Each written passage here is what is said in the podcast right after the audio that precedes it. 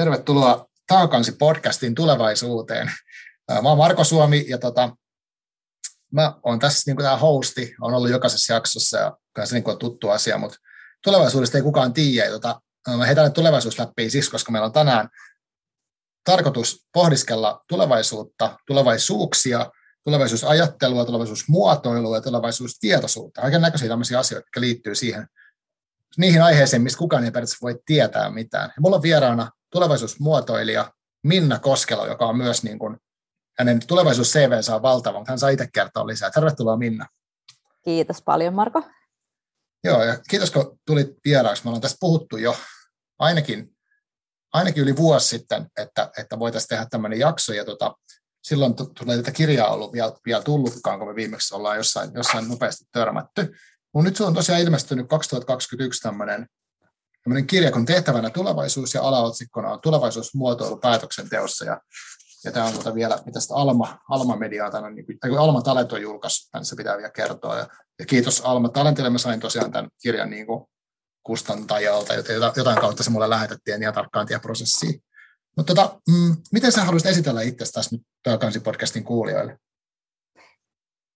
No lähdetään nyt ammatillisella kulmalla liikkeelle, eli tulevaisuusmuotoilu on tosiaan tuossa kirjan otsikossakin, niin kuin kuvailit juuri, ja mun titteli on tulevaisuusmuotoilija, ja käsittääkseni olen ihan ensimmäisiä maailmasta, jotka tällaista titteliä käyttää, ja tämä tulevaisuusmuotoilu, niin sen juuret on oikeastaan siinä, että kun mä olin noin 10 vuotta jo ollut tekemisissä ennakoinnin ja tulevaisuuden tutkimuksen ja tulevaisuusajattelun parissa ja lähdin sitten opiskelemaan vielä palvelumuotoilua ja törmäsin sitten tähän niin kuin muotoiluajatteluun, niin tuli sitten päähänpinttymä liittää nämä kaksi yhteen, eli tulevaisuusajattelu ja muotoiluajattelu tai palvelumuotoilu, kumpaa nyt haluaa sitten käyttää tässä. Ja sillä tavallaan kombolla olen liikkeellä ja autan yksilöitä, yrityksiä muotoilemaan parempaa huomista ja siihen annan sitten eväitä ja työkaluja. Ja olen myöskin tulevaisuusaktivisti tai koen olevani sellainen. Joo, okay. Eli mä oon perustanut 2 yhdistystä. Toinen on Futures Finland, joka edistää ja kehittää ennakointia Suomessa ja on tämmöinen ammattilaisten verkosto. Se täyttää tänä vuonna 10 vuotta. Okay. Ja olen päässyt sitä kautta siis tekemään hienoja asioita myöskin. Ja toinen on tulevaisuuspäivä, joka on sitten taas kaikille suomalaisille riippumatta siitä, että oletko missä roolissa tavallaan katsot tulevaisuutta, niin tämmöinen kansallinen päivä, joka tapahtuu kerran vuodessa, ja siinä on ajatus semmoinen, että me perustajat niin tarjotaan alusta, tarjotaan välineitä, menetelmiä pohtia tulevaisuutta ainakin se yhden päivän verran vuodessa, ja siinä sitten mainitsitkin jo tämän termin tulevaisuustietoisuus, niin pyritään nimenomaan kehittämään jokaisen tulevaisuustietoisuutta ja myös tulevaisuuslukutaitoa, joka on toinen mielenkiintoinen termi, mistä voidaan sitten keskustella. Mutta tulevaisuusmuotoilu, tulevaisuusaktivisti. Ehkä tämä riittää esittelyksi tässä kohtaa. Joo. Ja sano vielä se viimeinen termi, minkä sä sanoit, että se oli tulevaisuuslukutaito. Joo, se on kiehtova kanssa. Mä en ole varma, kuuleeko sä itse, mutta sieltä aina välillä kuuluu semmoista enää rahisevaa ääntä sieltä mikrofonista, että ehkä siellä joku mahdollisesti osuu johonkin tai muuta, niin ajattelin sanoa tässä vaiheessa, että jos mä en ole varmaan, miten se kuuluu läpi. Mä olen siis Zoom-yhteydellä, niin mä en voi nähdä, niin tämä on vähän tällaista. Mutta kiitos. Jo. Voi olla että osuu neuleeseen. Mä yritän katsoa, että ei osu mikrofonia enää. Joo, tämä on tällaista, kun me ollaan täällä moderneissa välineissä, niiden armoilla. Mutta sulla on hirveästi tosiaan sun kokemus tässä niin tulevaisuuden kanssa tekemisissä olemisesta. Sä kerroit, että tämä tulevaisuusmuotoilu tuli siitä, että sä niin kuin törmäsit siihen, onko se design-ajatteluun niin kuin se alkuperäinen termi, mutta sitten mistä tämä tulevaisuus suuntautuneessa sulle on niin kuin alun perin tullut? Et mistä olet saanut idean, että sä haluat perehtyä selvästikin aika voimakkaasti tämmöiseen aiheeseen? Joo, hyvä kysymys. Se lähti oikeastaan siitä, että 2000-luvun alussa, kun aloitin mun työuran sit opiskeluiden jälkeen, mulla on liiketalouden koulutuksesta taustaa, niin mä olin tämmöisessä kansainvälisessä markkinointiviestintätoimistossa töissä, ja mä tein siellä asiakasymmärrystä, eli customer insightia on varmaan monelle tuttu. Ja lisäksi sitten business insightia, ja sitten aika nopeasti siinä niin tuli sitten kolmanneksi palikaksi trendit. Ja mä olin ajatellut trendejä siinä, mä olin jonkun verran yli parikymppinen silloin, että liitin vahvasti muotiin, että tulee erilaisia suuntauksia ja virtauksia. Ja niin ei ollut mulle tuttu ollenkaan niin kuin sit se laajempi konteksti. Ja sitten kun mä lähdin siihen syventymään, niin löytyikin sitten tämä ennakointi ja tulevaisuuden tutkimus, jossa sitten trenditutkimus on vain osa kokonaisuutta. Ja se maailma imasi mut aivan täysin mukaansa, eli ihan sattuma. Mä en tiennyt, että sellaista voisi esimerkiksi opiskella silloin. Joo. Ja mä lähdin sitten itse syventymään siihen ja oikeastaan niin kuin töiden kautta ja erilaisten tämmöisten verkostojen ja kurssien kautta on sitten syventänyt osaamista siinä, ja tätä nykyään myöskin sit opetan tulevaisuusajattelua tuolla Laurean YAMK-puolella vuosittain 1-5 kurssilla. Eli tätä kautta se oikeastaan tuli, että se tuli sitten kolmanneksi palikaksi, eli ennakointihan on englanniksi foresight. Eli aivan. Näin. Mielenkiintoista. Mä itse rupesin tuossa miettimään kanssa, että mitä ihmeen kautta mä oon ollut itse, kun mä oon ollut kiinnostunut näistä aiheista kanssa tosi kauan, niin kuin monta vuotta, ja mä oon sitten lueskellut satunnaisesti jotain kirjoja sitten netistä niin kuin selannut, ja tosi paljon musta tuntuu, että mä en muista mitä kautta mä törmäsin niin kuin suhun netissä alun perin, että oliko se sitten Futures Finlandin sen ryhmän kautta, tai Futures Helsinki, vai mikä se on se teidän Facebook-ryhmä. Mun mielestä joku vinkkasi mut sinne, ja sieltä sitten mä oon poiminut paljon asioita. Mä oon ollut todennäköisesti jossain semmoisessa tyyliin seminaarissa, missä on käsitelty jotenkin sivulauseessa näitä asioita, niin mä oon lähtenyt sitten tutkimaan. Mutta sun nimi on tullut vastaan sitten tosi monessa eri paikassa näistä, ja tavallaan sitten mä oon näitä termejä, nämä termit niin kuin ennakointi, just megatrendit tämmöisiä, niin on tullut niin kuin tosi paljon, että sun linkittämien matskujen kautta netistä, niin se on niin kuin jäkin jännä. Joo, mä muistan myös, että mun mielestä me ollaan niinku tavattu, tosiaan niin kuin viittasitkin, niin Futures Finland ry oli aiemmin Futures Helsinki niihin aikoihin, ja mähän perustin tämän yhdistyksen Pauli Komosen kanssa. Joo, ja sitä kautta sitten ollaan, että mehän ollaan järjestetty vuosittain aika paljon tapahtumia. Ollaan sitten aika lailla niin kuin jäsenvetoinen ja järjestetään ennen kaikkea jäsenille, mutta jäsenmaksu on hyvin maltillinen, että jos kiinnostaa ja on ennakoinnin kanssa tekemisissä, niin kannattaa kyllä liittyä mukaan. Joo, eli se oli Futures Specialist Helsinki. Niinkö? Oli vanha nimi. Nyt on Futures Finland. Futures Finland, okei, joo, on tärkeää. Eli näetkö nyt kuulijalle semmoinen, että kannattaa laittaa ylös näitä nimiä ja käydä tutustua, että netissä löytyy tosi hyvää materiaalia kaikkiin liittyen, että just Facebook-ryhmän kautta. Joo, ja mä muistan nyt, kun sä sanoit Pauli Komosen, niin muistan, että mä oon tosi usein jakanut vaikka hänen blogitekstejään niin kuin näistä ajatuksista nettiin. Mutta on mielenkiintoista, miten nämä menee. Sattumalta tulee tämmöisiä ideoita, koska mä jotenkin innostuin siitä, että voi niin kuin ajatella jotain tulevaisuuden vaikka tavoitteita, jos mietitään niin henkilökohtaista elämää tai jotain yritystä tai vaikka niin kuin tätä podcastia, että mitäköhän tekisi niin kuin tulevaisuudessa. Niin sitten se, että voikin miettiä niin kuin jotenkin tosi, mä en saa selittää tätä hyvin, mutta silleen, että mitä jos tapahtuisikin näin, tai mitä jos tapahtuisi näin, mitä jos tapahtuisi noin, niin mitä sitten? Niin se niin kuin avaa sitä päätä jotenkin hauskalla tavalla.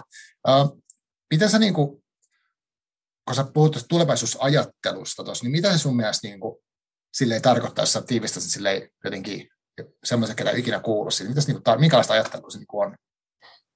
Mä käytän tulevaisuusajattelua kattoterminä, eli kun mä puhun ylipäänsä niin kun tästä tulevaisuuden ajattelusta, eli sittenhän siellä on termejä, kuten tulevaisuuden tutkimus, joka on sitten semmoista akateemista tulevaisuuden tutkimusta, sitten on ennakointia, jota käytetään usein silloin, kun tehdään tavoitteellista tämmöistä tulevaisuuden luotaamista ja pyritään viemään sit sitä ymmärrystä toimenpiteisiin, toimenpiteisiin ja toiminnaksi.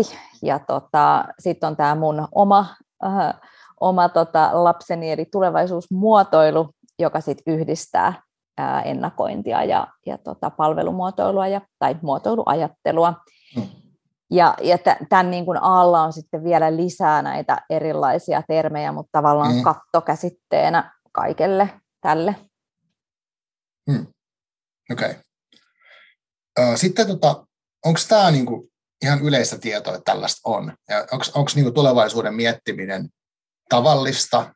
Onko se osa yleissivistystä? Tai niinku miten sä, sun näkökulmasta sä olet käsittääkseni sä sekä opettaja, mutta sä oot myös niinku teet yrityksien kanssa kaikennäköisiä projekteja ja muita, niin sulla on niinku näkökulmaa siihen, miten Suomessa, niinku, miten yleistä tällainen ajattelu esimerkiksi on. Niin mitä sä siitä haluat sanoa? Joo. Mulla on tosiaan nyt jo se parisenkymmentä vuotta kokemusta organisaatioiden kanssa toimimisesta, ja sitten tuolla Laureassakin, kun mä oon opettanut, niin mä opetan siellä YAMK-puolella, joka tarkoittaa sitä, että kaikilla opiskelijoilla on jo vähintään 3 vuotta kokemusta työelämästä, ja useimmilla on jo paljon enemmänkin, eli he tulee erilaisista organisaatioista. Ja mä sanoisin tässä, niin kun, no mä olen sitä yhdistystä pyörittänyt nyt sen 10 vuotta kanssa, että me ollaan menty eteenpäin siitä, että ihmiset tietää vaikka megatrendejä ja heikkoja signaaleita ja trendejä, tämmöisiä niin kun yleisiä termejä, jotka liittyy tähän, ja sit tietyt menetelmät nousee. Eli skenaariot esimerkiksi on tämmöinen hyvin tunnettu menetelmä, että se saatetaan niin kuin tietää, että mitä se tarkoittaa, mutta sitten ennakointi ja tulevaisuuden tutkimus niin ehkä tällaisella niin kuin syvemmällä tasolla, että minkälaisia kyvykkyyksiä ne on tai mitä periaatteita niihin liittyy, niin eivät ole vieläkään niin tunnettuja. Mä kysyn aina, kun mä aloitan koulutuksia tai opetusta, että kuinka monelle ennakointi on aiemmin tuttua, niin hyvin harva käsi nousee, kun on 40 ihmistä koolla. Ollaan menty paljon eteenpäin. Ja sitten jos taas mietitään ihmistä, eli mulla tuossa kirjassakin korostuu aika lailla se ihmisyys ja ajattelu, eli mä oon siitä tosi kiinnostunut. Mä oon myös coach Neuroleadership Groupilta, eli pohjautuu neurotieteisiin. Ja sit mä oon ollut niin kiinnostunut tästä, että mä oon käynyt jopa avoimessa yliopistossa lukea muutaman kurssin verran kognitiotieteitä ja Tanskassa tämmöistä nudgingia, eli valinta-arkkitehtuurin muotoilua, joka pureutuu myöskin tähän niin kuin ihmisen käyttäytymiseen ja on käyttäytymistaloustiedettä. Niin me tiedetään siis, että ihminen on lähtökohtaisesti tulevaisuusorientoitunut. Jokainen meistä on ajatellut erilaisia omia henkilökohtaisia tulevaisuuksia, vaikka siihen liittyen, että mihin haluaisi mennä opiskelemaan, missä ammatissa voisi toimia, missä asuu, haluaako perhettä ja niin edespäin. Aivan. Mutta se on semmoista arkista tulevaisuuden ajattelua. Ja se ero sitten juurikin tästä, niin kuin puhuin näistä taidoista, mitä sitten liittyy tähän ammatillisempaan ennakointiin. Eli se ei ole sitten niin tuttua. Ja sitten se on semmoinen, että tuolla kirjalla mä oikeastaan haluankin herätellä siihen, että miten sitä tulevaisuutta meistä jokainen ajattelee ja käyttää ja miten voisi kehittyä sitten siinä, että näkee niitä erilaisia vaihtoehtoisia tulevaisuuksia. Joo, tässä kirjassa on kiinnostavasti tässä viimeisellä tai takakannessa sanotaan näin, että kirja esittelee keinoja, joiden avulla jokainen voi kasvattaa kykyään tulevaisuustietoisuudessa ja aktiivisessa tulevaisuuden tekemisessä. Tästä hetkestä käsin on mahdollista rakentaa toisenlaista tulevaisuutta, sillä tulevaisuus ei tapahdu, se tehdään. Mulla tulee tästä tulevaisuushommasta semmoinen, että mulla tulee välissä sellainen paradoksaalinen olla, kun tavallaan mitään ei voi tietää, mitä vaikka huomenna tapahtuu. Ja silti sitten taas toisaalta mä tiedän, että monia asioita voi ennakoida. Se tuntuu semmoiselta vähän niin kuin hassultakin toisaalta, että miten sitä, mitä sä näet, miten se sun mielestä se semmoinen tulevaisuusajattelu ja siihen panostaminen ikään kuin antaa vaikka ihmiselle tai vaikka organisaatiolla verrattuna siihen, että sitä ei ollenkaan tekisi. En tiedä, onko mahdollista, ettei ollenkaan tekisi, mutta sillä, mitä siitä saa, että siihen panostaa? Niin. No siitä saa ihan hirveästi. Ja mä mun kirjassa kerronkin paljon näistä meidän ajattelurajoitteista. Joo. Ja siteeraankin Anais Niniä siinä, että we do not see things as they are, we see things as we are, joka mun mielestä hyvin avaa yksilötasolla sen, että mitä ennakointi voi tuoda meille, eli mitä hyötyjä. Eli me ollaan aika lailla niiden meidän ajattelun binoomien esimerkiksi vankeja, eli meillähän on jokaisella ihmisellä, tutkimusten mukaan on jopa 180 ajattelubinoomaa, mutta käytetään päivittäin erilaisia ajattelun oikopolkuja. Esimerkiksi vaikka se, että minkälaisia uutisia me luetaan ja seurataan, niin muodostaa ison osan meidän maailmankuvasta, ketkä vaikuttavat meidän ajatteluun. Asiat, jotka kiinnostavat meitä, niin me seuraamme niitä ja me haemme niihin lisää todistusaineistoa. Että me luontaisesti jätetään hirveästi informaatiota pois. Eli meillä saattaa olla aika kapea ajattelu. Ja taas sitten, kun käytetään tämmöisiä niin kuin ennakoinnin menetelmiä, niin siinä oikeastaan lähtökohtaisesti lähdetään avartamaan ajattelua. Eli sanoitkin tuossa just, että me ei voida ennustaa tulevaisuutta. Eli se onkin se ensimmäinen periaate, että kukaan ei voi ennustaa tulevaisuutta.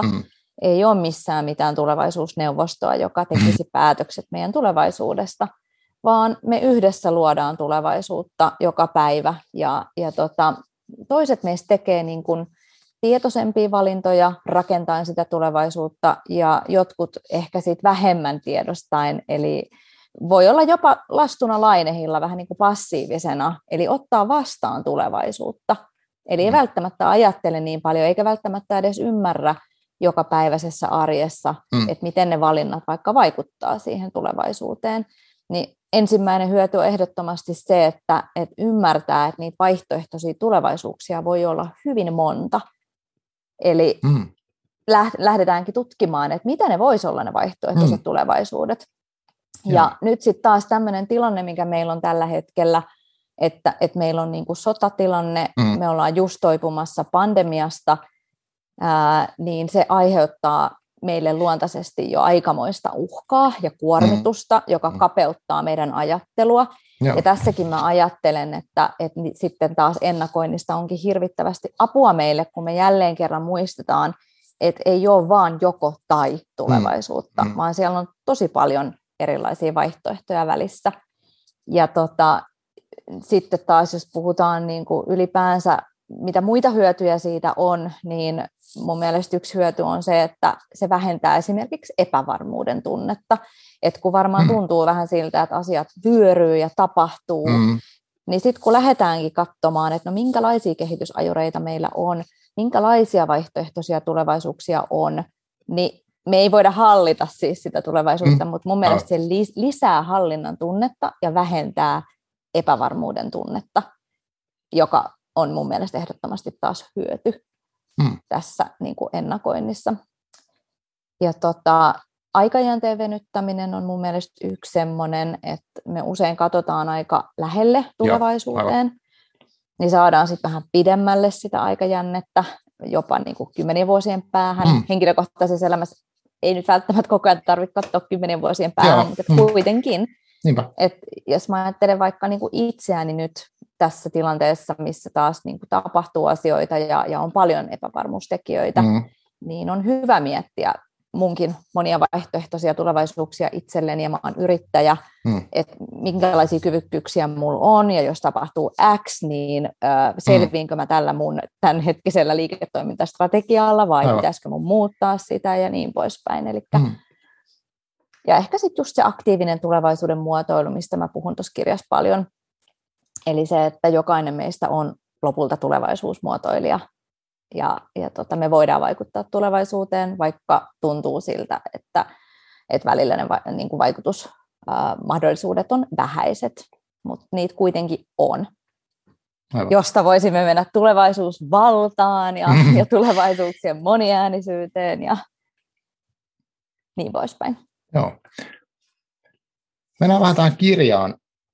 Ja tässä tosiaan on tämä tulevaisuusmuotoilu päätöksenteossa, mutta minkä takia tämä kirja? miksi haluaisit tehdä fyysisen kirjan? Totta kai varmaan saa e-kirjanakin ja niin edelleen, mutta miksi tämä oli tärkeää? En tiedä, onkohan sen ikäinen. Että jotenkin mä itse rakastan kirjoja ja luen paljon ja mun mielestä on ihana lukea ihan tuommoista niinku fyysistä kirjaa. Mä oon arvostanut aina ihmisiä, jotka tavallaan antaa sen oman ajattelunsa muille. Niin. Ja halusin ehkä tässä kohtaa erityisesti, korona varmaan oli semmoinen loppusysäys sille, että mun oli pitkään ehkä ollut mielessä sellainen, että voisin kirjoittaa kirjan tulevaisuusmuotoilusta ja erityisesti just siitä niin kuin tulevaisuustietoisuuden ja tulevaisuustoimijuuden kehittämisestä, koska mä olen kokenut itse hirveän hyödylliseksi ymmärtää sen, ne asiat, mistä just puhuttiin. Ja sitten musta tuntui, että tuossa niin kuin pandemian kohdalla niin tuli hirveästi sitä, että se yllätti. Joo. Ja tossahan just ennakointi on hyödyllinen, että semmoisia hyvinkin epätodennäköisiä villejä kortteja, kuten vaikka pandemia on, niin voi ennakoida ja tuoda tähän hetkeen päätöksentekoon. Niin siinä mä sitten mietiskelin, että nyt mun kyllä täytyy tällainen kirja tehdä, että saada ihmisille enemmän eväitä ymmärtää sitä, että miten niin kuin miten se tulevaisuus on jotain sellaista, mitä me yhdessä rakennetaan ja miten siihen voi vaikuttaa ja myös varautua. Et mä toki niin kun keskityn enemmän siihen vaikuttamiseen ja mä keskityn paljon myös siihen toivottavan tulevaisuuden horisonttiin. Mutta yhtä lailla on tosi tärkeää totta kai miettiä niitä epätoivottavia tulevaisuuksia ja varautua sitten sellaisinkin. Aivan. Tässä ehkä lyhykäisesti. Joo. Joo, tuosta tuli mieleen tuosta epätoivotusta toivotusta tämmöinen. Mä tilaan yhtä semmoista, oliko se Future Today Institute tai joku vastaava tämmöinen toimija, joka julkaisee, nyt voi olla, että meni väärin se firma, mutta siis julkaisee uutiskirjettä, mikä tulee säännöllisin väliajoin. Siellä on muistaakseni tämmöinen, että ne aina nostaa siihen uutiskirjeeseen yhden tai kaksi semmoisia niin kuin mahdollisia, tai onko se sitten kutsutaan niitä trendeiksi tai ilmiöiksi tai miksikä vaan, vaikka niin kuin tämmöinen, niin kuin, mikä voisi olla esimerkki, tämmöiset niin kuin räätälöidyt lääkkeet, niin kuin tosi pitkälle räätälöidyt yksilölliset lääkkeet. Sitten siellä kerrotaan, että eikä voisi olla tämmöinen lääke, mikä perustuu johonkin ihmisen niin kuin DNA-sarjaan ja näin, ja niitä niin kuin tutkitaan ja kokeillaan tällä hetkellä. Ja sitten siinä on aina semmoinen kohta, missä mietitään, että sitten tässä on kolme niin kuin tavallista niin kuin skenaariota, että miten tämä voisi mennä. Että siinä on aina joku niin kuin katastrofaalinen skenaario, sitten semmoinen neutraali ja sitten semmoinen niin kuin tosi hyvä. Jotenkin, niin se on silleen, onko tämä niin kuin mitä nämä tarkoittaa nämä tämmöiset, kun tällaisia tehdään? Miskä noita pitäisi kutsua? Niin, onko toi niin kun, onko ne tuommoisia herätteleviä tavallaan ajatuksia siitä, että mitä se voisi olla se tulevaisuus todennäköisesti? Skenaariohan on tosiaan se yksi suosituin menetelmä, jonka moni tietää ja varsinkin sitten, jos on ollut vaikka strategisen suunnittelun parissa töissä tekemisissä, niin siellähän voidaan käyttää sitten niin kuin skenaarioita sen strategian luomisen tukena, eli se tarkoittaa sitä, että tutkitaan toimintaympäristöä, siellä olevia muutoksia, trendejä, megatrendejä, eli megatrendit on näitä suuria, kaikkialla kaikkiin vaikuttavia muutosajureita, kuten väestön ikääntyminen, työn murros ja digitalisaatio, sitten trendejä, jotka on sitten, ne voi olla vaikka nousevia tai valtavirtaistuneita tai tämmöisiä niin kuin hyvin vasta kuplivia. Aivan. Ja sitten on näitä villejä kortteja, kuten just pandemia. Eli tutkitaan näitä muutoksia toimintaympäristöä ja sitten luodaan tällaisia tulevaisuuden tai vaihtoehtoisia tulevaisuuksia näiden toimintaympäristön muutosten perusteella. Ja sitten mietitään, tai ei mietitä, vaan sitten niin kuin käydään läpi, että mitkä voisi olla tämmöisiä loogisia tapahtumasarjoja, jotka sinne johtaa. Joo, niin olisiko ne sellaisia, tai sitten voidaan käyttää myös just herättelemään näistä vaihtoehtoisista niin, tulevaisuuksista, niin ihan trendejä. Trendithän on hyviä siihen, tai ihan jopa heikot signaalit, eli tämmöiset uudet, oudot, yllättävät tapahtumat, jotka ovat usein, ne voivat olla joko ensioireita muutoksesta, josta tulee sitten tämmöinen niin kuin trendi myöhemmin, tai sitten ne voi olla vaan kertaluonteiseksi jääviä tällaisia outoja tapahtumia. Aivan. Kaikkinensa, niin näillähän nimenomaan pyritään siihen, että pohditaan, että minkälaisia vaihtoehtoisia tulevaisuuksia voisi olla, ja sitten niissä voi pohdiskella just, että no, onko siinä sinulle ihmisenä tai omalle yrityksellesi sitten mahdollisuuksia vai uhkia, ja aivan. miten sitten kannattaisi toimia sit luodakseen siitä itsellensä vaikka sitten sen mahdollisuuden, tai sitten jos on uhka, niin välttääkseen sitten siitä koituvat seuraukset. Mutta ne on hyviä harjoituksia, ja sitten sanoitkin tuossa erilaisia näitä, että nehän skenaariotkin yleensä kuvataan, sitten on tämmöinen business as usual, eli wow-skenaario, tai sitten voi olla just tämä katastrofi, eli pahin mahdollinen, jota kutsutaan dystopiaksi, ja. Tai sitten se paras mahdollinen, joka on utopia. Just näin. Tai sitten voi olla vaikka syvä muutos ja sen tarve, eli tämmöisiä erilaisia. Se on varmaan IFTF, mä luulen, se mistä sä voi sitä olla. Uutiskirjettä saat, eli Institute for the Future. Joo. Joo, se hyvinkin voi olla toi. Mulla menee vähän sekaisin noin, kun mä en laittanut ylös, että mikä se nyt olikaan, mutta se on ollut musta niin kuin kiinnostava. Ja ehkä just siksi, kun tämä ehkä liittyy niin ajatusvinoomiin ja sitten tässä kirjaskin, mitä sä puhut siitä, että voi olla semmoinen, no vaikka niin kuin mulla, mä tunnistan ainakin itsessäni semmoisen, että ja mulla on tapana vetää mikä tahansa asia niin kuin välittömästi sinne katastrofiskenaarioon, että tulee joku vaikka yllätys elämässä, niin mä heti ajattelin, että okei, nyt tämä meni ihan perseelle, että tästä tuli niin kuin nämä huonot seuraukset, varmasti seuraa tästä.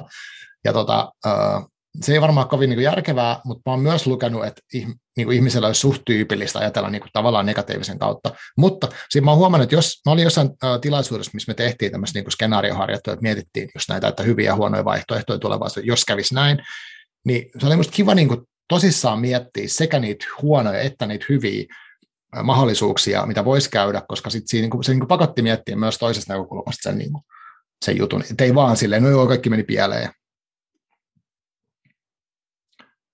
Että tavallaan se ajattelu tapaa ja se, niin onko se niin kuin sellainen, tai mä kuvittelisin, että tämä tulevaisuusajattelun niin kehittäminen voisi jotenkin auttaa näkemään niitä omia ajatusvinoomia paremmin, mutta onko siinä mitään perää?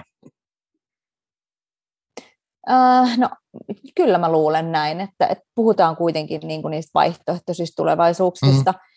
Eli kaksi asiaa yritän pitää mielessä, mitä mulla tuli mieleen.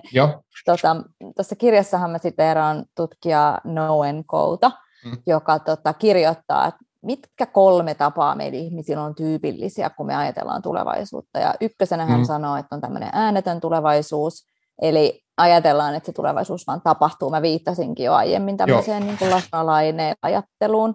Tai sitten tämmöinen retorinen tulevaisuus, eli puhutaan vaikka muutamalla stereotypialla ja kliseellä tulevaisuudesta, että ollaan vaikka jossain työpaikkaruokalassa ja puhutaan siitä tekoälystä, joka vie työpaikat, tai siitä ilmastosta, joka muuttuu, tai siitä tulevaisuudesta, missä meillä on vaan vanhuksia, ja kaikki nyökyttelevät, mutta sitten kun ruvetaan puhumaan, että no mitäs tämä tarkoittaa, niin sitten meillä onkin aika vähän sanottavaa, että ei olekaan sitä yksityiskohtaista ymmärrystä, tai siitä itsestäänselvä tulevaisuus, joka on sitä, että ajatellaan, että tulevaisuutta on just joko tai, ja Hans Rosling viittaa tämmöiseen kuiluvaistoon, niin mun mielestä oikeastaan kaikkiin näihin niin hyvä lääke on nämä vaihtoehtoiset tulevaisuudet, eli heti me hahmotetaan, että hetkinen, että onkin vaihtoehtoisia ja monia tulevaisuuksia, ja sitten taas tämä äänetön tulevaisuus, että se vaan tapahtuu, niin siinä erityisestikin mun mielestä niin kuin herätään siihen, että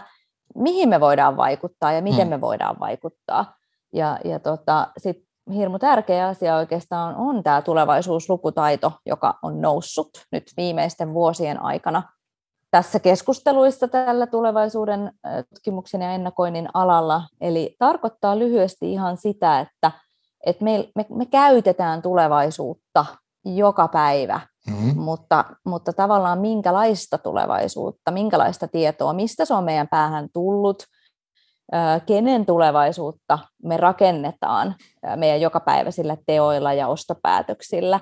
Eli ei me välttämättä ajatella sitä kauheasti. Ja sitten näitä ajatuksia, joita meillä on tulevaisuudesta, niin niitä kutsutaan tämmöisiksi niin kuin antisipaatioiksi.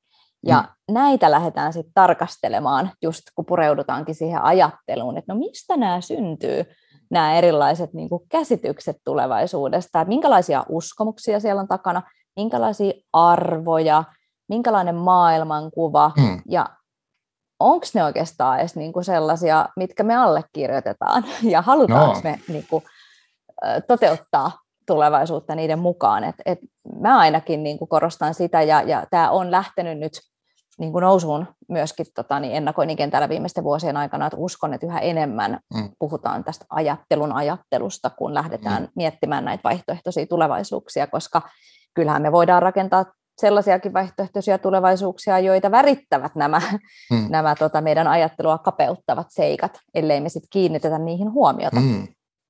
Aivan. Ja toinen oli varmaan, mitä mulla tuli mieleen tuosta noista sun pohdinnoista, niin tämä, mitä itse sanoitkin, että ihminen on huoliorientoitunut. Me havaitaan uhkat herkemmin, ja se on ollut hirveän tärkeää meille ihan lajityypillisesti, että me ollaan selvitty, että kyllä me saa itseämme niin kuin herätellä siitä, että me nähdään niin kuin myönteistä muutosta ja semmoista niin kuin parempaa huomista, että asiat voi olla paremmin. Ja ne on jo paljon paremmin niin kuin moninkin seikoin kuin mitä ne ovat menneisyydessä ollut, mutta kyllä me pitää ravistella välillä näkemään se kaikki hyvä, mitä on tapahtunut. Joo, tämä tulee ehkä siihen yhteen semmoiseen tosi mielenkiintoiseen aiheeseen, mistä mä jotenkin haluaisinkin puhua jotain, että esimerkiksi nyt tämä niin kuin maailman tilanne, missä eletään, eli nyt on, niin siis jos joku kuuntelee tätä myöhemmin, nyt on 5.4.2022, eli tästä niin kuin Venäjän hyökkäyssota Ukraina on kestänyt vähän yli kuukauden, ja nyt on just selvinnyt niitä ihan kammottavia sotarikoksia, mitä siellä on tehty.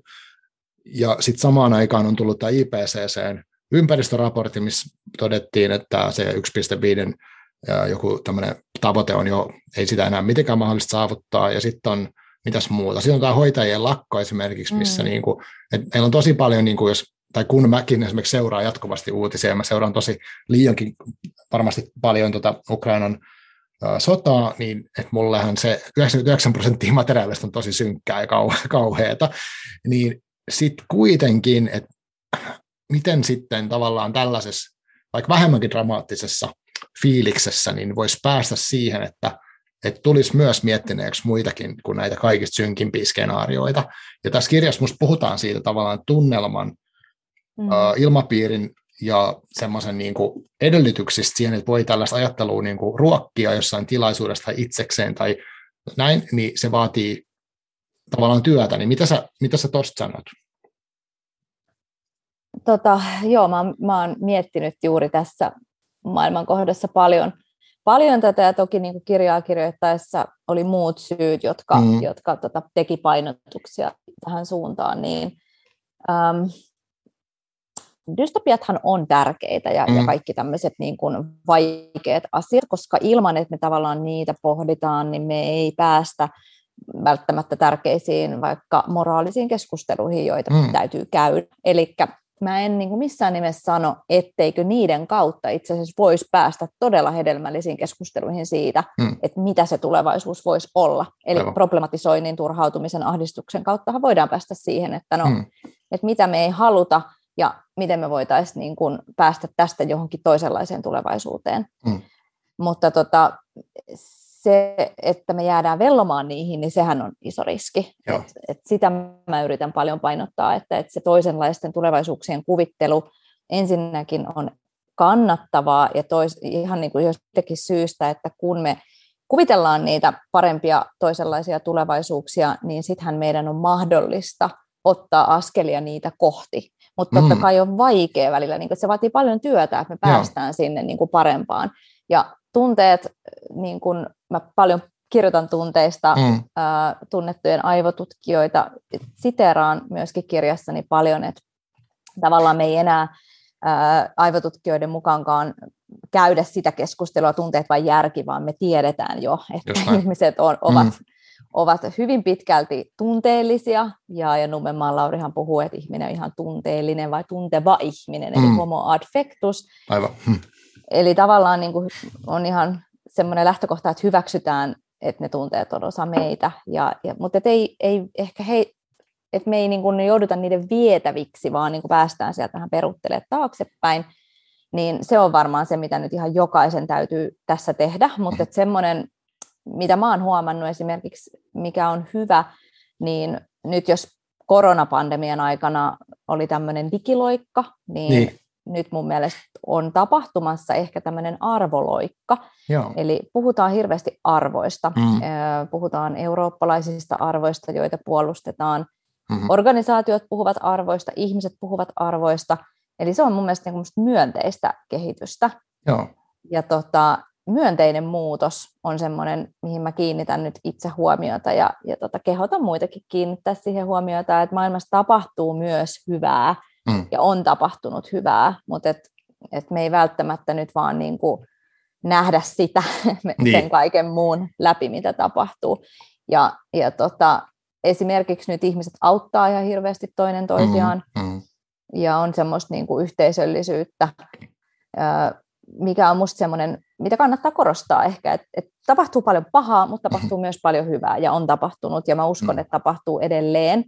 Ja sitten toinen on semmoinen, että musta on tärkeää puhua siitä tulevaisuudesta, mitä me halutaan, vaikka voi tuntua nyt, että miten me voidaan päästä sinne, kun kaikkea tämmöistä tapahtuu. Aivan. Niin jotenkin itse mä ajattelen, että se voi tuoda jopa turvaa nyt ihmiselle, että miettii vähän pidemmälle, että mikä on se maailma, jota mä toivon ja haluan rakentaa, ja mitkä voi olla sitten joka päivä semmoisia pieniä tekoja, jotka vie sitä kohti, jotka voi sitten luoda vähän semmoista niin kuin mielihyvää tai sitä hallinnan tunnetta, että mä oon voinut tänään tehdä jotain, tai sitten just ne arvot, mitä mä haluan tulevaisuuteen, niin miten mä voin toimia tänään niiden mukaisesti. Ja mähän tuossa kirjassa puhun siis myös protopiasta. Aha. Eli se on vähän lyhyempi aikajänne, mutta sekin liittyy siihen parempaan huomiseen. Eli mitä mä voin huomenna jo tehdä sen paremman tulevaisuuden eteen. Eli tavallaan tässä kaikessa myös niin ennakoinninkin näkökulmasta ja tulevaisuusmuotoilun on siis se, että miten sitä parempaa huomista kuitenkin voisi rakentaa. Ja hirveän tärkeitä puheenvuoroja mun mielestä ja tekoja on näkynyt nytkin joka päivä sen niin kuin toisenlaisen tulevaisuuden ja paremman tulevaisuuden kuin mitä ehkä monelle tulee nyt sitten ajatuksiin mieleen, kun pelon kautta aktivoituu se ajattelu. Mulla on pakko sanoa tästä tämmöinen ehkä vähän sivujuonne, mutta onko sulle toi hot-terapia-muoto tuttu niin kuin teoriassa?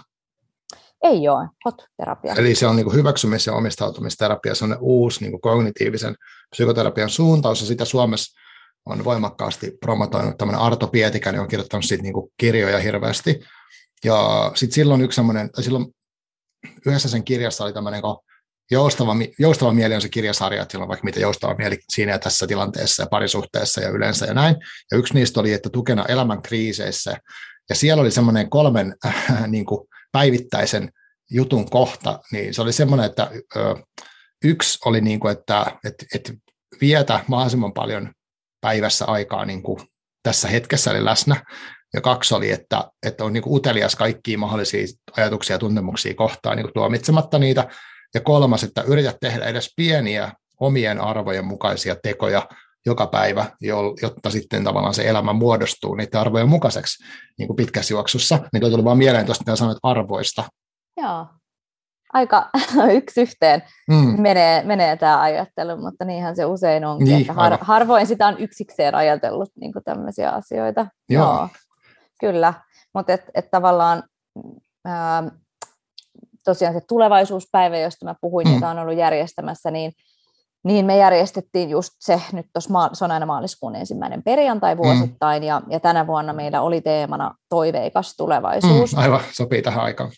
Joo, ja just sen, ja siinä itse asiassa kehotettiin ihmisiä miettimään myönteistä muutosta, että mitä hyvää niin kuin muutosta näkee ympärillään. Ja me tarvitaan myös semmoista toiveikasta ajattelua tähän hetkeen. Joo. Eli mutta hauska oli tämä sun vinkki tähän, mikä se oli hot-terapia. Ja... Joo, Se on joustava mieli tukena elämänkriiseissä kirja, mistä tuo 3 kohdan setti oli, kun siinä, niin kuin, siinä lähtökohtaan oli sen ohjeen kohdalla, että kun joskus on elämässä tilanteet, jolloin kaikki tuntuu tosi vaikealta, voi olla niin kuin henkilössä elämässä jotain, tai sitten just sota ympärillä, tai ties mitä työpaikkoja menee, ihmissuhteet hajoaa, niin tavallaan sitten on se, just siitä tulee sellainen dystoppinen fiilis, että mistään ei ole mitään ja kaikki on mennyttä, mutta sitten on ohjeen perusteella pystyisi niin kuin ikään kuin joka päivä rakentaa sitä uutta tulevaisuutta, että olisi menneisyys niin kuin mitä tahansa, niin nyt tänään voi tehdä semmoisen jonkun valinnan, mikä on oikeasti omien arvojen mukainen, jolloin sitten tulee tehty ainakin yksi teko, ja sitten se rakentaa sen niin kuin tulevaisuutta arvojen mukaiseksi. Se on musta tosi lohdullinen ajatus ja semmoinen niin kuin, voimakas juttu, vaikka tuntuu pieneltä sieltä. Kyllä, ja siis kyllä tämä on mulle hyvin pitkälti tulevaisuusmuotoilua ja tulevaisuustoimijuutta, että ei sen tarvitse olla aina sellaista niin kuin niin maailmoja syveiden välillä suurta, vaan just mitä pientä voi tehdä.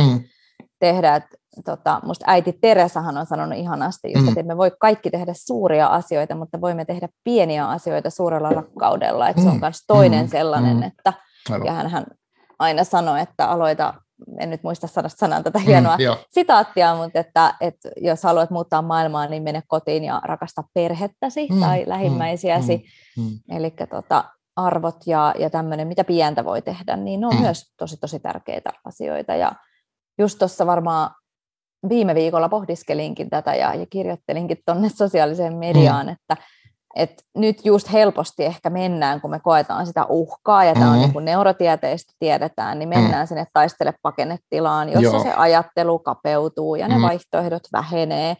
Niin siltikin niin kuin täytyy vaan pitää mielessä, että tulevaisuuden tavallaan se muotoutuminen ei pysähdy. Eikä meidän tarvitse mennä siihen vastaanottamisen moodiin, vaan just vaikka hengittää ja hakea sitä hyvää rauhallista mielentilaa ja sitten taas niin kuin miettiä, että no mitkä ne mun arvot on ja mikä se on se tulevaisuus, jota mä haluan rakentaa ja mitä mä voin tehdä tänään tai huomenna, jotta me päästään sinne joka päiväistä pientä liikettä. Kyllä. Joo, ja sitten no tuossa aikaisemmin, mitä puhuit tästä, että nyt arvot on niin kuin noussut pintaan jotenkin. Musta tuntuu, että tämä sota on tuonut just sellaisen niin kuin hyvin konkreettisesti sen, että miten tavallaan se semmoinen, niin kuin, että joskus on ajateltu ehkä niin, että bisnestä voi tehdä, että se ei liity mitenkään etiikkaan tai että ei sillä ole niin väliä, kenen kanssa niitä kauppoja tekee, mutta nyt ollaan tosi konkreettisesti siinä tilanteessa, että sillä on ihan hirveästi väliä, että kenen huoltamalta me ostetaan bensaa tai kenellä, millä firmalla on joku sivuliike nyt vaikka Venäjällä, niin silloin on yhtäkkiä tosi paljon väliä. Ihmiset niin kuin hirveän voimakkaasti reagoi vaikka nyt Hesburgeriin, koska heillä on vielä jotain toimintaa Venäjällä. Ja, et tavallaan se, mitä on vuosia puhuttu siitä, että jos me tehtäisiin kulutusvalintoja, niin se vaikuttaisi vaikka meidän ympäristöön. Niin niitä jotkut tekee, mutta sitten nyt se vaatimus se on niin kuin todella voimakasta ja semmoinen tietynlainen, niin en mä tiedä, toivon, että tästä seuraa jotain sellaista, että näillä on jatkossakin ihan hirveästi merkitystä, että miten joku tuote on vaikka tuotettu, miten niitä työntekijöitä on kohdeltu, minkälainen valtio on, missä sitten mitä tehdään, ja että tämä olisi niin kuin musta semmoinen toivottu tulevaisuusskenaario tästä kaikesta. Niin, mä toivon samaa, ja mulle tulevaisuusmuotoilussa on sisään rakennettuna myös ympäristön huomiointi, eli kyllä, maapallon kantokyvyt pitää huomioida tulevaisuuskestävyyden nimissä, ja mä toivon ihan samaa, niin kuin, jos puhutaan omista henkilökohtaisista toiveista, niin kuin sinäkin, että tämä arvoloikka myöskin sitten sisältäisi tulevaisuudessa tämän ympäristön huomioimisen. Joo, niinpä. Tavallaan toivon tässä niin kuin ekologista tavallaan tämmöistä vallankumousta myös inhimillistä, eli molempia tarvitaan ihan ehdottomasti, ja toivomme, että tosiaan tämä sisältyy tulevaisuudessa tähän arvokeskusteluun, ja arvovetoisuuden trendi on se, miksi mä oon niin tämän nimennyt, että sitä on, niin kuin sanoit, niin sehän on näkynyt vuosia, mutta nyt se on tavallaan, niin kuin tuntuu, että se on niin kuin tehnyt semmoisen harppauksen. Aivan. Joo. Mitä sitten semmoinen, tämä nyt linkittyy, mutta aika moni asia varmaan selvästi linkittyy tähän niin kuin sodan herättämiin ajatuksiin, mutta nythän puhutaan tai kun sanoit tuossa aikaisemmin, että niin kun, nyt tässä hetkessä voi miettiä, että mitä mun valinnat tänään vaikuttaa mun tulevaisuuksiin, ja jos mulla olisi vaikka mun arvot olisi tietynlaiset, niin jos mä valitsen näin tai näin, niin sitten se mun tulevaisuus menee tuommoiseen suuntaan. Mutta mitä mieltä sä oot nyt siitä, kun paljon nyt mietitään sitä, että mitä on vaikka tehty Suomessa 20 vuotta sitten tai 10 vuotta sitten, miten joku poliitikko on veljellyt jonkun kanssa, tai että näetkö sä arvoa sillä, että katsotaan myös välillä taaksepäin, että oikein tämmöiset valinnat johtivat tämmöiseen tilanteeseen, että voidaan me jatkossa välttää tämä.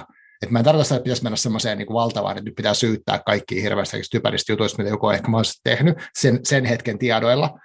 Mutta näetkö sä siinä, niin onko tulevaisuusajattelussa tärkeää myös ymmärtää niin historiaa tai sitä, että mikä on johtanut tähän nykyhetkeen ikään kuin? Joo, hirmu hyvä kysymys. Eli jos näitä englanninkielisiä termejä vielä väläytän, eli puhuin aikaisemmin tästä insightista, customer insightista ja business insightista, ja sitten oli tämä foresight, joka tarkoittaa sitä ymmärrystä tulevaisuudesta, niin sitten on tämä hindsight. Elikkä no sillähän on kaksikin merkitystä, että sitten kun nyt katsellaan taaksepäin, niin nähdään ihan erilaiset merkitykset ja selitellään jälkiviisaina asioita. Joo. Mutta siis tarkoittaa myös tässä niin kuin tulevaisuusmuotoilussa ja ennakoinnissa sitä, että totta kai meidän täytyy ymmärtää myös sitä menneisyyttä, jotta me voidaan ymmärtää nykyhetki ja sitten sieltä pohdiskella niitä vaihtoehtoisia tulevaisuuksia. Ja monet futuristit puhuukin siitä, että kyllä meillä täytyy olla yhteinen ymmärrys siitä menneisyydestä ennen kuin me sitten taas voidaan lähteä sinne tulevaisuuteen. Että se on itse asiassa aivan niin kuin kietoutunut yhteen tähän, että puhutaan tästä kolminaisuudesta, että hindsight, insight ja sitten foresight.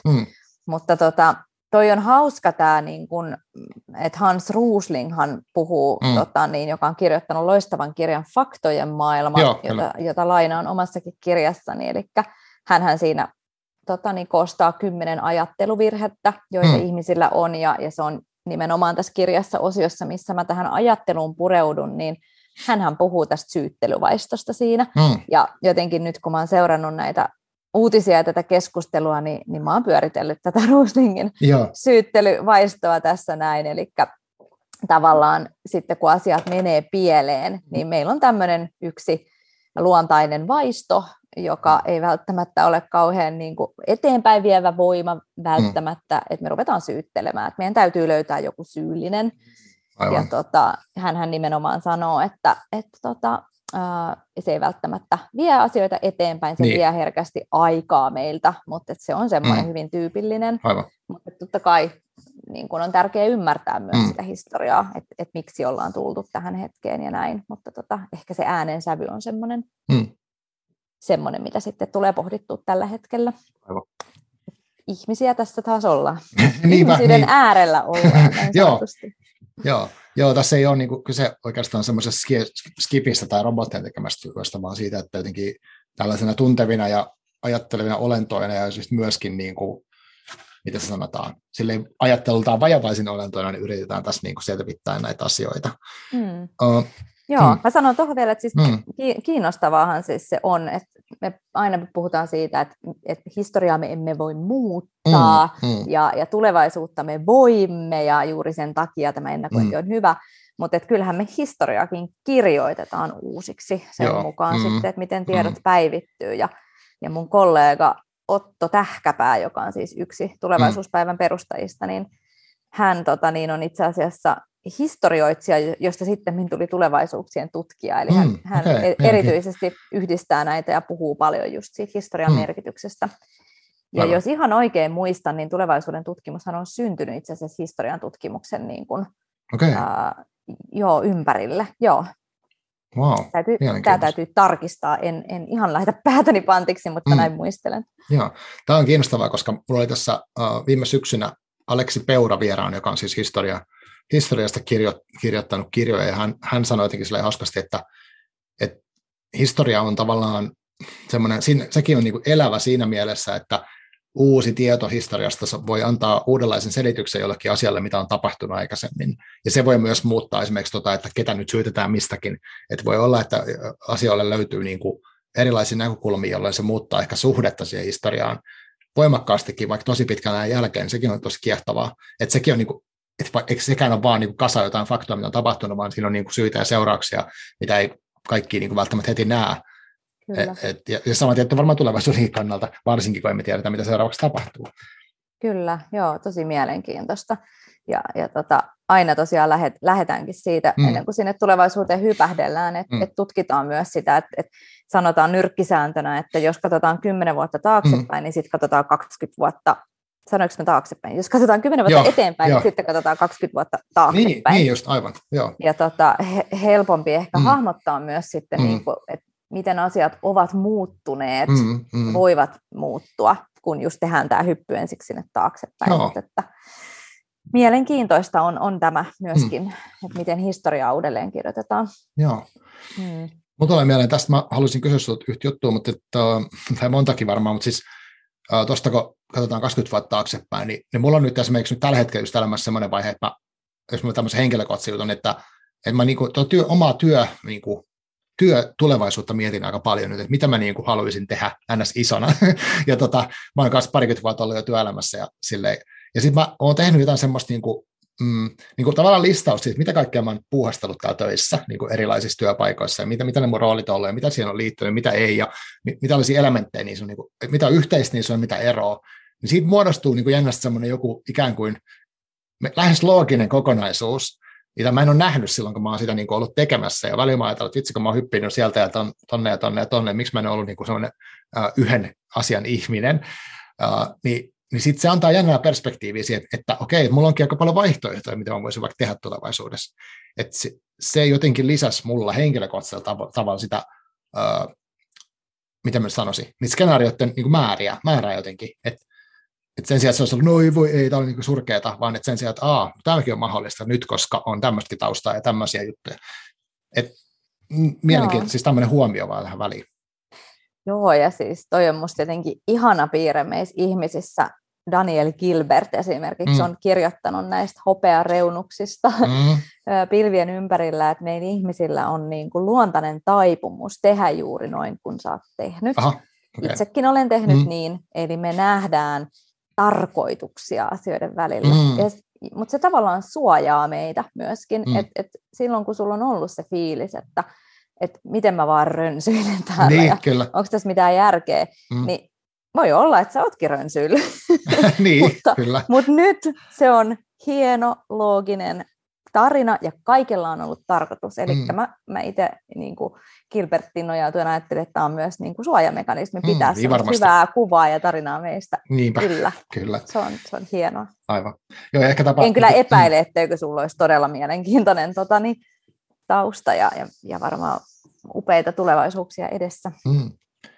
Joo, mutta tuossa tulee ehkä siihen, niin kuin, mitä mä haluaisin miettiä, että mitä sitten, jos niin kuin, on tämmöinen tilanne, sanotaan vaikka esimerkiksi voi olla yksityishenkilö, voi olla yksinyrittäjä tai pienyrittäjä tai sitten joku tämmöinen isompi organisaatio, niin jos tavallaan semmoinen niin kuin haluaa syystä tai toisesta siirtyä tämmöiseen, niin kuin, jos on nyt ollut enemmän semmoinen reaktiivinen moodi tai semmoinen, että ei hirveästi mietitty sitä huomista, kun on ehkä jotenkin semmoisen perustavalla, niin mitkä sun mielestä on semmoiset niin kuin ekat stepit?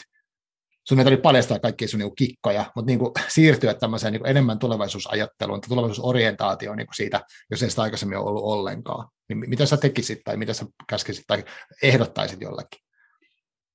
Joo, mä paljastan aika paljon kikkoja kyllä kirjassani. Niin, kyllä. Kannattaa lukea se kirja. Joo, mä jollekin sanoinkin, että mä olen paketoinut mun 20 vuoden opit siihen kirjaan, että mitä mä oon oppinut ja koen tärkeänä, niin tavallaan siinä ne on niin niin kuin tiivistettynä.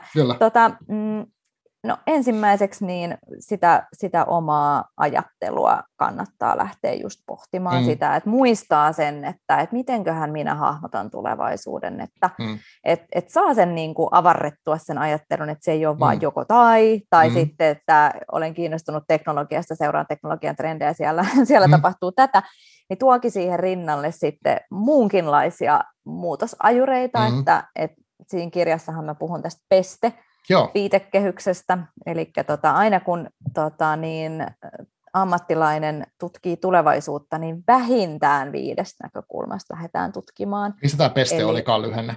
Peste tulee politiikasta, eli poliittisista tämmöisistä muutosajureista, sitten taloudellisesta, eli economics. Mm-hmm. Sitten siinä on yhteiskunnallinen, eli societal. Mm-hmm. Sitten siellä on T, niin kuin technological, ja E, niin kuin environment. Mm-hmm. Niin näitä kaikkia voisi lähteä niin kuin miettimään, että no mitäs maailmassa niin kuin tapahtuu tällä hetkellä. Aivan. Ja just lähtee vaikka miettimään sitten, että no mikä ehkä voi sitten kiinnostaa, mihin se oma osaaminen taipuu, mihin omalla yrityksellä voisi olla rahkeita ottaa kiinni. Toki sitten ne uhkat, että onko siellä tapahtumassa jotain semmoista jossain kirjaimessa, mikä on ollut omalla harmaalla alueella, jota ei ole huomannut, joka pitääkin ottaa tarkasteluun ja viedä päätöksentekoon. Aivan. Mähän puhun siis kirjassani myös blind-saitista, eli just tästä, että mitä me saatetaan niin kuin sivuuttaa tai ei nähdä, kun me ei pidetä sitä meidän ajattelua riittävän avarana. Niin mä lähtisin katsomaan, että mitä on nähtävillä tällä hetkellä, ja tässähän ei tarvitse niin kuin itse välttämättä lähteä ensimmäisen kouluttautumaan, vaan tätä materiaalia on saatavilla tosi paljon. Aivan.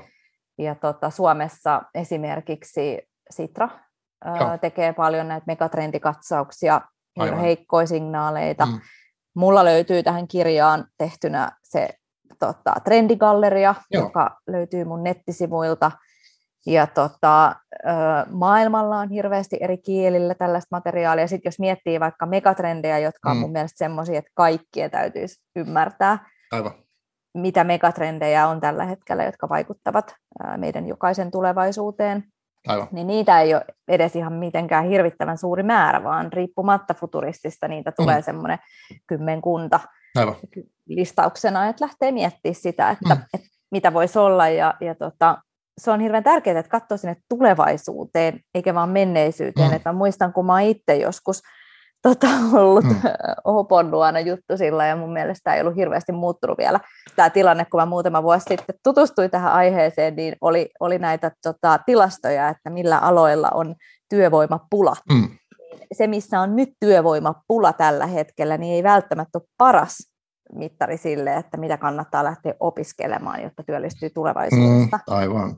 Niin tavallaan muistaa katsoa myös, että mitä siellä on. Ja sitten tulevaisuusvaliokunnalle on siis tehty upeita raportteja, missä on hirvittävästi lähteitä. Tulevaisuustiedon lähteillä on yksi semmoinen, mutta sitten löytyy semmoinen kuin tulevaisuuspankki, jonka on koonnut Risto Linturi ja Osmo Kuusi, missä on ihan hirveästi erilaisia tulevaisuuden jopa niin kuin ammatteja ja titteleitä listattuna. Eli näillä vinkkeillä mä lähtisin ehkä niin kuin sitä omaa ajattelua avartamaan, että mitä voisi olla. Ja mä sanonkin, että entä jos on tulevaisuusmuotoilun tärkein kysymys? Aivan. Se kannattaa esittää itselle säännöllisesti. Entä jos? Joo, se oli tää sun kirjas mainittu yhdessä harjoituksessakin, että mitäs muista, mikä sanotus oli. Joo, entä jos sittenkin, että mitä jos kävisikin näin tai näin. Ja, tosi moni näistä jutuista tuntuu semmoisilta, että mä oon itse huomannut, että mä luin tämän kirjan ja mä mietin niitä asioita, että tämä kuulostaa hyvältä, mutta itse olen niin eniten saanut näistä silloin irti, kun on joku kirjoittanut niitä auki tai sitten jotenkin jutellut jonkunkaan niistä tai sitten kirjoittanut ja jutellut.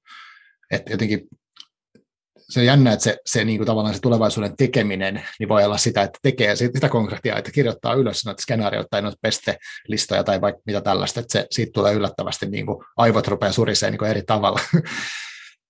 Joo, ja toi oli varmaan semmoinen, että silloin parisikymmentä vuotta sitten, kun mä ajauduin tämän tulevaisuusajattelun äärelle, niin mä jotenkin inspiroiduin, että aina kun mä saan sen jonkun, minkä tahansa villinkortin, heikon signaalin tai trendin, ja siihen yhdistän entä jos kysymyksen, niin kyllä lähtee ajattelu liikkeelle.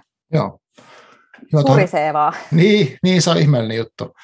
Mä kiinnostuin, että kun sä selitit, tai listasit kaikki asiat, mä muistan, kun mä joskus Sitralta sai tilata sellaiset megatrendikortit, niin ne on nyt siis, niitä saa vieläkin tilata siellä, mutta ne on muutaman vuoden vanhoja, ei se välttämättä tarkoita, että ne ei ole niinku relevantteja, mutta ne on semmoisia niinku A3-joukoisia kovia kortteja, niitä pystyy pelaamaan semmoista peliä, että vetää kortista pakkaasti jonkun ja sitten miettii, että mitä tämä vaikuttaa niinku mun elämään tai meidän yrityksen elämään tai jotain tällaista. Se oli tosi hauska niinku leikkimielinen tavallaan lähestyminen, se oli kiva.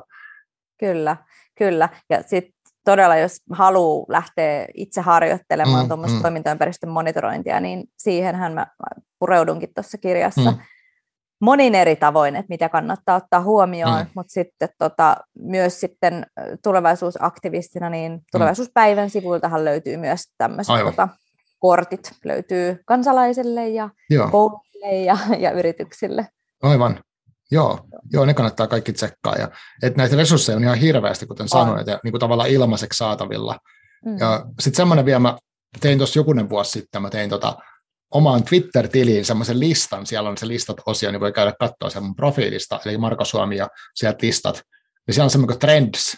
Mä keräsin siihen vaan niin kuin hirveän kasan kaikkia semmoisia Twitter-tilejä, mitkä listaa uusia tämmöisiä, tai tulevia ennusteita, trendejä. Siellä on kaiken näköisiä suomalaisia ja ulkomaisia organisaatioita, mitkä listailee niin kuin erilaisia outoja tulevia asioita, niin se on ihan hauska väliin vilkaista läpi se lista, jos Twitteriä haluaa käyttää, niin kannattaa katsoa sekin. Joo, mä muistan tämän. Muistaakseni vastasin itsekin siihen. Joo, kyllä. Joo, niin vastasit. Joo, sä kysyit, mitä kaikkea siihen kannattaisi laittaa. Joo. Mutta niin, eli siis tässä tulevaisuusmuoto olisi oleellista, jos mä nyt vähän tiivistän tässä näin ja yritän ymmärtää, koska vaikka mäkin olen niin kuin mun mielestä jotenkin, mitä mä sanoisin, jonkin verran tietoinen näistä asioista, niin tässä on kuitenkin paljon termejä, mutta jos tulevaisuusmuotoilu, niin siihen linkittyy siis se oma ajattelu ja se, että miten on tavannut ajatella, että ymmärtäisi vähän, että omia vaikka niin kuin stereotyyppisiä asioita, ymmärtää ajatustapojaan, ja sitten toisaalta se, että tekisi semmoista niin kuin aktiivista seurantaa, vaikka tämä miettisi niin kuin tuon peste-jutun läpi, että mitä voisi tapahtua, ja sitten niitä kävisi jotenkin läpi ja miettisi, että mitä me tehtäisiin, jos näin kävisi. Niin, miten se sitten se tulevaisuusmuotoilu, niin kuin, onko se kaikkea tätä vai onko se vielä, niin kuin, miten se tulevaisuusmuotoilu niin kuin olisi, jos se pitäisi niin kuin, vähän niin kuin rautalangasta vääntää, niin onko siinä vielä jotain lisäelementtejä, että jos mä lähden tulevaisuusmuotoilemaan, niin mitä kaikkea mä sitten niin kuin teen? No mun mielestä toi oli oikein hyvin avattu tavallaan yksilön näkökulmasta, että mitä se on. Kirjassahan kuvaan sitten ihan tämmöisen prosessin, eli toi ajattelu ja sen tulevaisuustiedon kerääminen, niin se kuuluu siinä sellaiseen vaiheeseen kuin tutkimus. Ja sitten seuraavana siinä on tulkinta, eli ei riitä se tieto yksistään. Aivan. Vaikka lukisi kaikki maailman megatrendi- ja trendikatsaukset, niin silti, jos ei sitä tulkitse sitä tietoa itselle, niin sillä tiedolla ei ihan kauheasti muuta kuin ehkä knoppaile jossain. Mutta eli tutkimuksesta tulkintaan. Mä haastattelin kirjaa myös paljon ihmisiä, 16 syvähaastattelua tein, ja mun yksi haastateltava Kotivara Oyn hallituksesta sanoi, että he käy merkityskeskusteluita. Ja musta se oli aika ihana ajatus siihen tulkintaan just, että tavallaan merkityksellistää ne asiat. Ja lopulta siellä on se toiminta, eli tutkimus, tulkinta, toiminta, eli miten sitten päättää toimia. Joo. Sen jälkeen, kun sen tiedon on tulkinnut vai toimiiko. Eli se on sitä päätöksentekoa. Ja sitten ehkä siinä, että miten organisaatiot, yritykset voi sitten vielä hyödyntää, niin kyllä siinä on vahva viesti siitä, että tulevaisuustieto tulisi meille asiakkaille esitellä siinä muodossa, että me ymmärrämme sen. Tulevaisuustiedolla ja visioilla voisi inspiroida ihmisiä, kuten puhuttiin tässä vaikka maapallon kantokyvystä, ilmastokriisistä, niin toivoisin, että organisaatiot vielä enemmän esittelisivät omia tulevaisuuden visioitaan, jotta me ymmärtäisimme sitten myöskin, että mihin otamme osaa, kun jonkun yrityksen piirissä sitten olemme. Ja siinä sitten se muotoilu on aika olennaisessa roolissa, että tämmöistä abstraktia tietoa tulevaisuudesta voi monin tavoin tuoda lähemmäs tavallista ihmistä. Sitä voi kokemuksellistaa, sitä voi kuvittaa, siitä voi tehdä tarinoita, siitä voi tehdä musiikkia, kirjoja, ääntä. Eli jotain muuta kuin pelkästään 500 sivun raportteja. Niin, aivan, joo.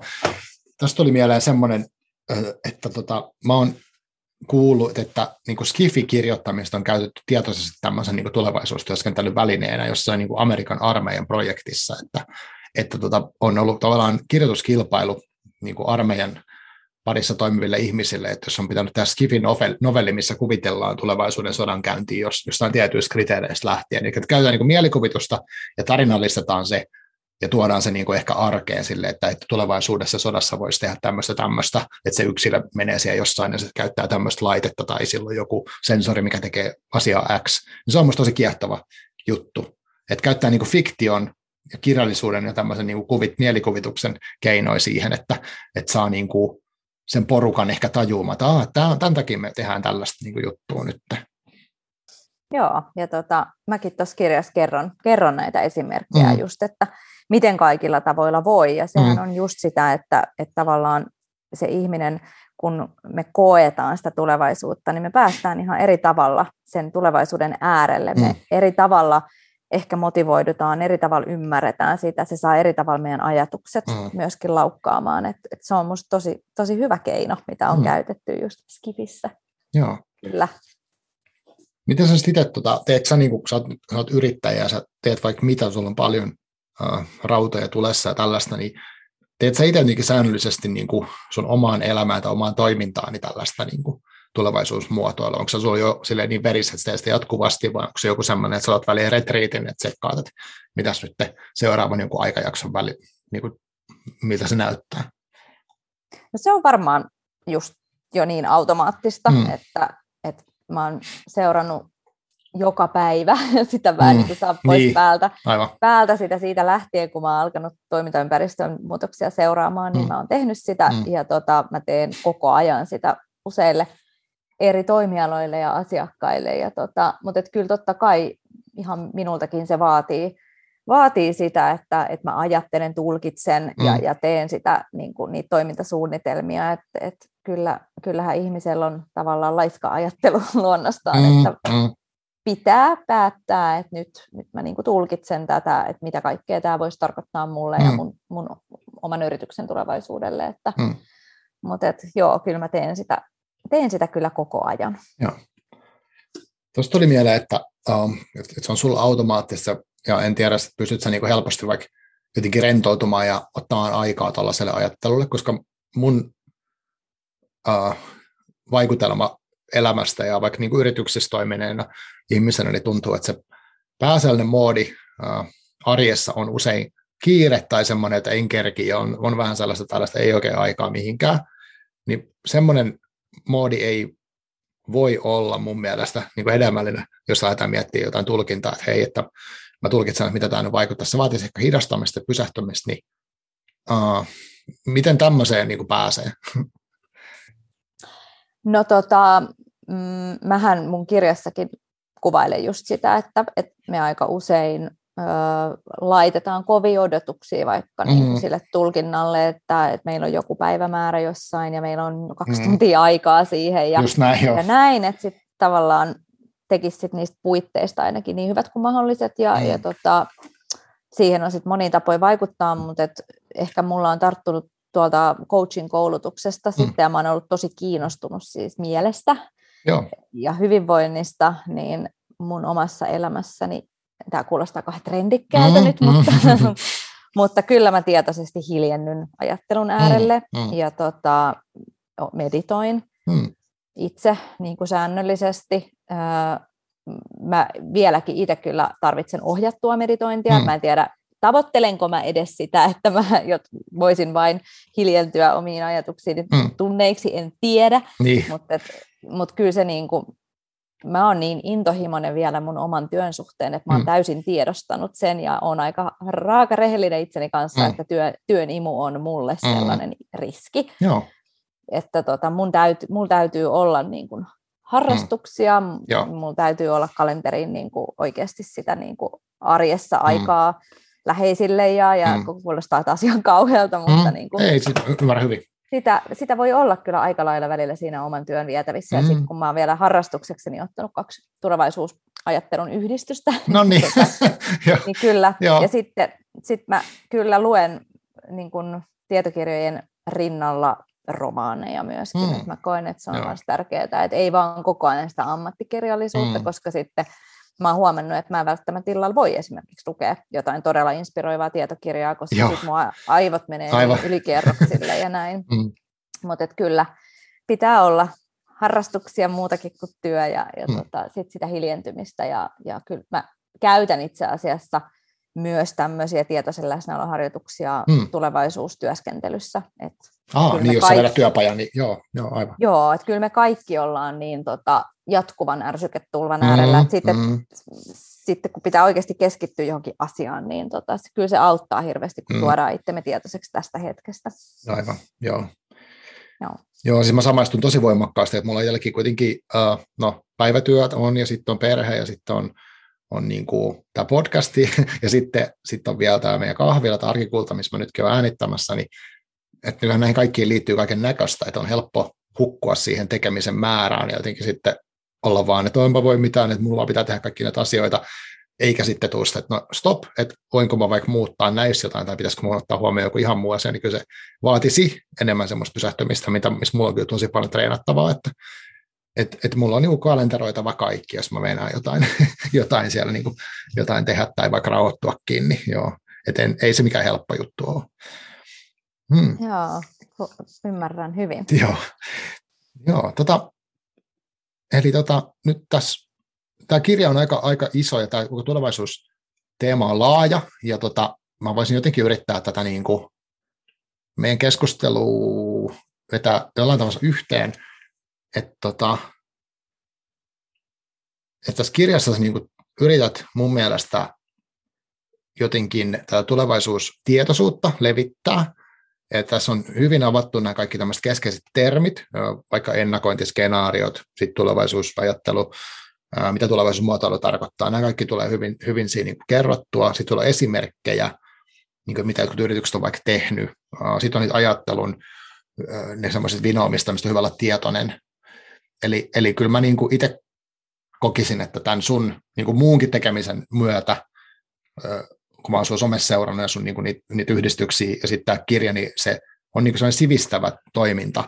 Ja se, uskon, että se auttaa ihmisiä ja varmaan organisaatiokin miettimään tätä paremmin. Onko sulla itsellä jotain semmoisia, mikä sun mielestä on ihanne skenaario, mitä seuraisi nyt tässä sun työpanoksesta, se mitä sä teet koko ajan ja sitten tämän kirjan myötä, niin minkälaista tulevaisuutta sä toivot tapahtuvan? No,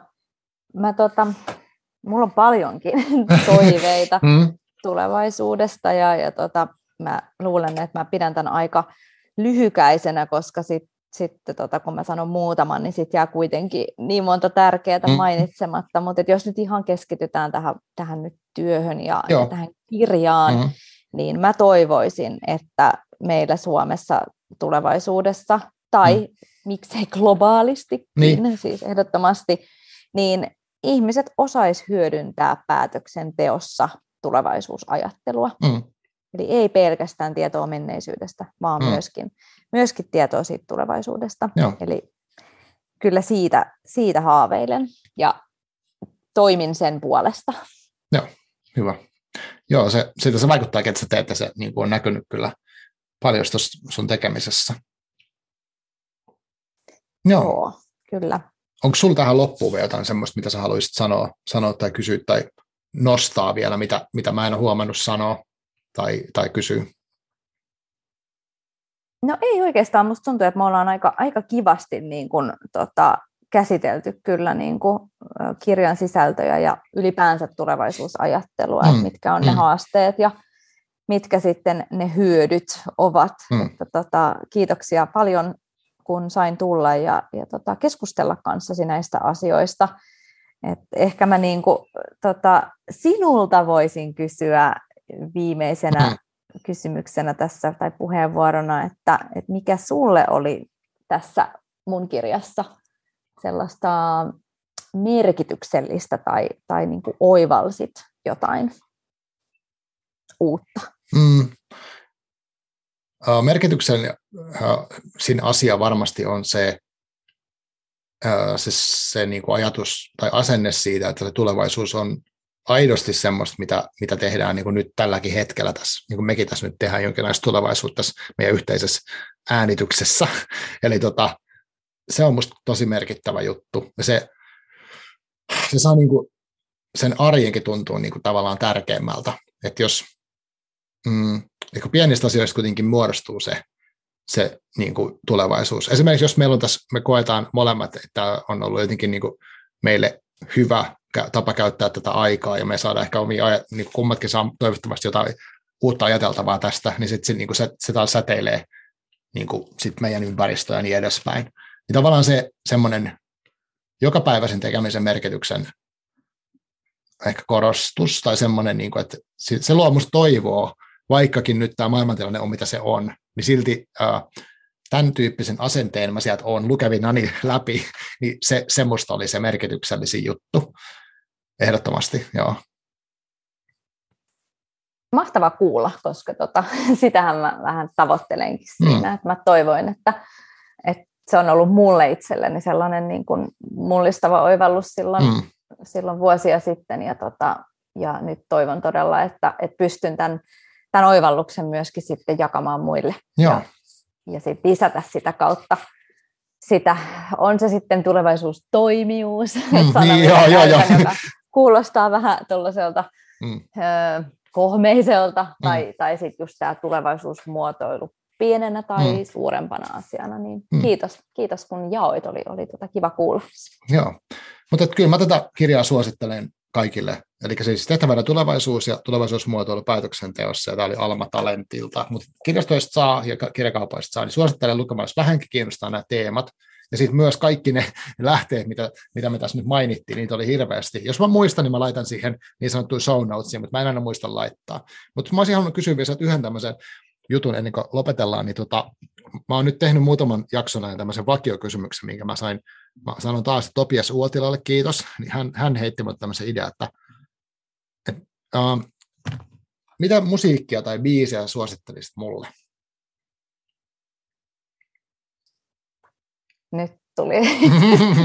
Nyt tuli kyllä paha kysymys.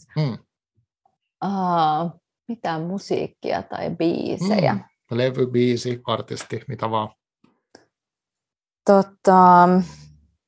Mä oon kuunnellut aika paljon viime aikoina sellaista rauhoittavaa musiikkia, että musta tuntuu, että